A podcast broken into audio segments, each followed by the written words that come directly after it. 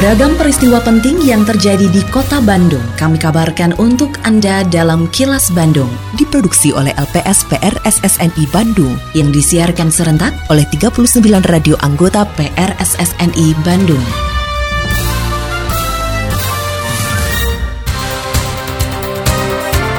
Sejumlah informasi aktual kami hadirkan untuk Anda dan inilah informasi utamanya. Kolam retensi Margahayu Raya segera diresmikan. Januari 2024, Jawa Barat inflasi 0,15 persen. Pemerintah pusat targetkan investasi Jabar 2024 mencapai 250 triliun rupiah. Saya, Santika Sari Sumantri, inilah kilas Bandung selengkapnya.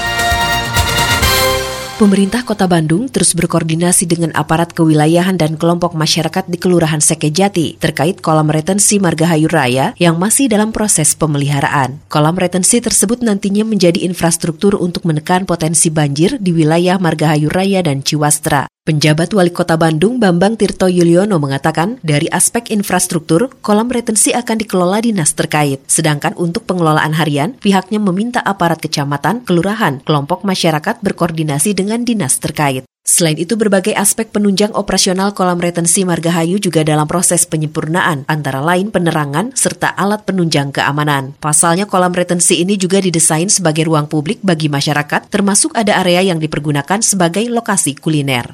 Area ini bukan hanya saja untuk tempat parkir air, tapi juga bagaimana bisa dimanfaatkan oleh masyarakat sekitar untuk menjadi ruang publik. Inilah yang tadi dikomunikasikan dengan uh, warga ya, dengan uh, kelompok masyarakat di luar Sekejati bagaimana cara memanfaatkan ruang publik ini.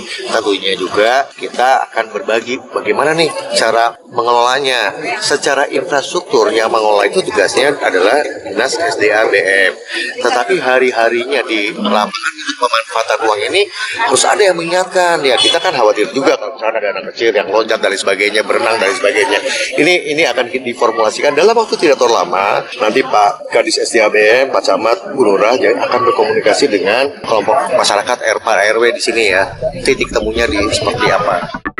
Dinas Lingkungan Hidup dan Kebersihan atau DLHK Kota Bandung mengapresiasi upaya masyarakat Kota Bandung yang mulai konsisten mengolah sampah secara mandiri. Kepala DLHK Kota Bandung Dudi Prayudi mengatakan pengolahan sampah mandiri tersebut dilakukan di sumber penghasil sampah mulai dari tingkat rumah tangga, restoran maupun pasar. Pada pengolahan sampah mandiri tersebut hanya sampah residu atau sisa pengolahan yang boleh dibuang ke tempat pembuangan sementara atau TPS kemudian dikirim ke tempat pembuangan akhir atau TPA sampah. Dudi menjelaskan pengolahan sampah mandiri terbagi dalam beberapa klaster, di antaranya pendidikan, restoran, kesehatan, pusat perbelanjaan, dan perhotelan. Kita sudah mengeluarkan surat edaran Pak PJ Wali Kota pada tanggal 27 September 2023 yang isinya adalah memberikan kewajiban bagi para pelaku usaha setiap masyarakat untuk mengelola sampahnya secara mandiri. Sampah organik dan sampah non-organik ini yang harus diolah. Kalaupun masih ada residu, silakan residunya untuk dibuang ke TPS yang kemudian kita angkut ke TPA. Kita membagi beberapa klaster-klaster seperti klaster pendidikan, klaster kesehatan, klaster pusat perbelanjaan, klaster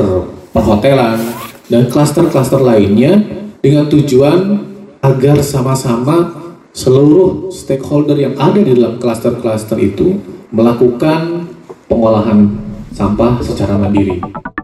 Badan Pusat Statistik atau BPS Jawa Barat mencatat pada Januari 2024, Provinsi Jawa Barat mengalami inflasi sebesar 0,15 persen. Sedangkan secara tahunan dari Januari 2023 hingga Januari 2024, besaran inflasinya 3,02 persen. Sementara itu inflasi kota Bandung pada Januari 2024 tercatat sebesar 0,10 persen, namun jika dihitung secara tahunan dari Januari 2023 hingga Januari 2024, inflasinya mencapai 1,90 persen. Kepala BPS Jawa Barat Marsudiono mengatakan inflasi terjadi karena adanya kenaikan harga yang ditunjukkan oleh naiknya indeks kelompok pengeluaran, yaitu kelompok makanan, minuman, dan tembakau, juga kelompok pakaian dan alas kaki, serta kelompok perumahan, air, listrik, dan bahan bakar rumah tangga. Angka inflasi Provinsi Jawa Barat year on year sebesar 3,02. Ini untuk menjadi PR dan ambil langkah strategi bagaimana kita mengendalikan uh, inflasi untuk bulan-bulan berikutnya. Mantuman pada bulan Januari tahun 2024 sebesar 0,15 persen. Melihat dari inflasi berdasarkan kelompok, sudah tergambar bahwa posisi makanan dan minuman inflasinya 0,15 dan mempunyai andil 0,06. Kini, audio podcast siaran Kilas Bandung dan berbagai informasi menarik lainnya bisa Anda akses di laman kilasbandungnews.com. Pemerintah Provinsi Jawa Barat diperkirakan mendapatkan mandat target realisasi investasi senilai 250 triliun rupiah dari Kementerian Investasi Badan Koordinasi Penanaman Modal atau BKPM pada tahun 2024.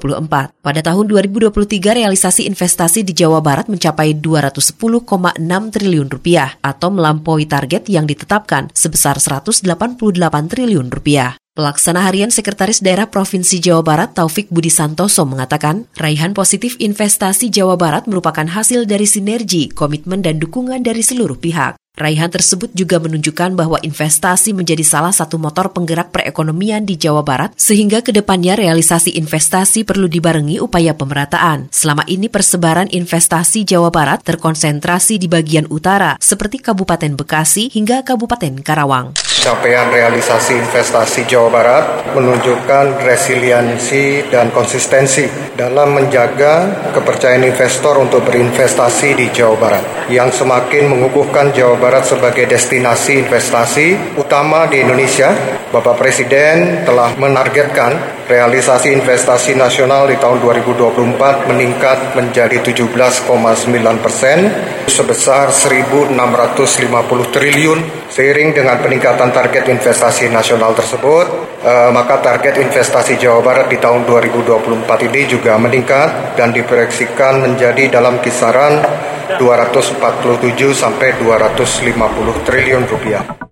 Dinas Penanaman Modal dan Pelayanan Terpadu Satu Pintu atau DPMPTSP Provinsi Jawa Barat optimis mampu meraih besaran investasi antara 247 triliun hingga 250 triliun rupiah seperti yang ditargetkan oleh pemerintah pusat. Kepala DPMP TSP Jawa Barat Nining Yuliastiani menyatakan optimis bisa mencapai target karena Jawa Barat memiliki banyak faktor yang mendukung peningkatan investasi. Apalagi tingginya investasi yang masuk berdampak positif terhadap jumlah tenaga kerja yang diserap. Nining mengatakan pihaknya juga sudah menyiapkan strategi untuk kembali menarik minat investasi, baik melalui pameran atau bekerja sama dengan Bank Indonesia untuk menilai potensi pemerintah kabupaten dan kota yang diminati investor.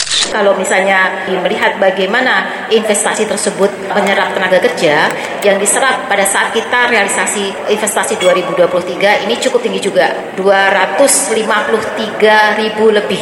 Kalau misalnya kita buat ratanya, setiap satu triliun investasi telah bisa menyerap tenaga kerja lebih dari 1.200 orang. Dan alhamdulillah juga ini PMDN serapan investasinya cukup tinggi dan juga penyerapan tenaga kerjanya juga cukup tinggi. Dan kami bersyukur 27 kabupaten kota di Jawa Barat ini begitu akomodatif, begitu bisa bekerja sama sehingga kita secara bebarengan bisa merealisasikan investasi dengan cukup baik.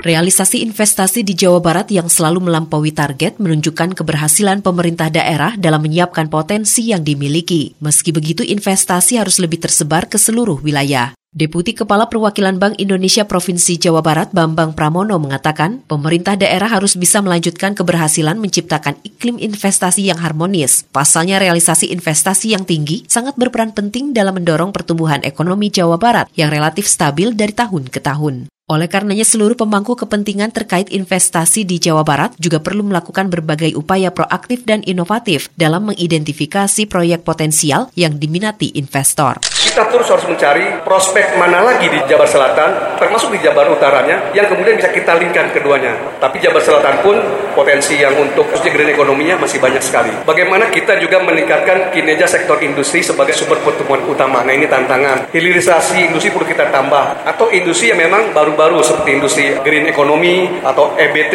energi baru terbarukan itu juga perlu kita tambah. Bagaimana juga kita mencari sumber pertumbuhan ekonomi baru, salah satunya melalui ekonomi syariah, karena kita punya potensi besar pesantren, sumber daya manusia pesantren, ini adalah yang besar. Belum lagi tadi green ekonominya sudah menjadi minat para investor di uh, internasional. Ini adalah proyek-proyek yang bahkan menjadi penawar ketertarikan para investor.